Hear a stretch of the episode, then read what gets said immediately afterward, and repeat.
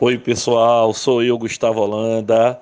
Estamos juntos mais uma vez. Tudo bem com vocês?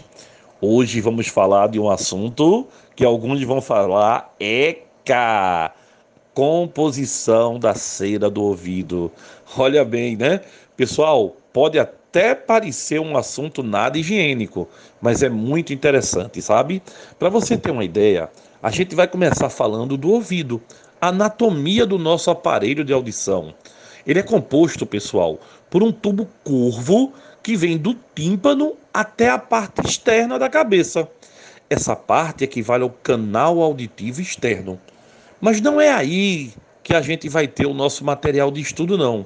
Segundo a anatomia, temos a parte interna da orelha, um canal mais fechado, com poucos pelos e que possui glândulas sebáceas. Sebáceas vai dar o quê? Sebo são as glândulas ceruminosas responsáveis pela cera do ouvido. Então, na verdade, o que parece impureza é algo que o nosso corpo produz para dar uma proteção e impedir que partículas de sujeira entrem no nosso aparelho auditivo. Aí, pessoal, esse cerumen, a cera de ouvido, ela é uma mistura que tem queratina. Queratina está no resto da pele tem ácidos graxos saturados e insaturados.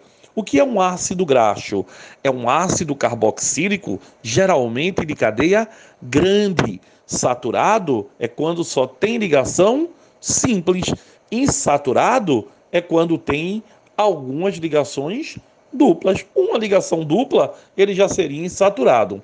Agora, você não precisa provar para saber que o gosto é amargo, não. Sabe por quê? Porque o ácido graxo, ele quando reage com o atmosférico, ele se oxida e aí fica rançoso, tá certo? Então esse rançosozinho é que dá o gosto amargo.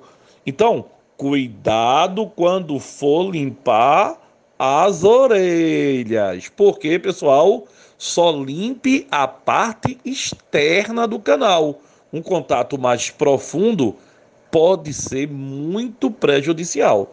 Então, pessoal, abração e olha aí, ó, foi bem legal.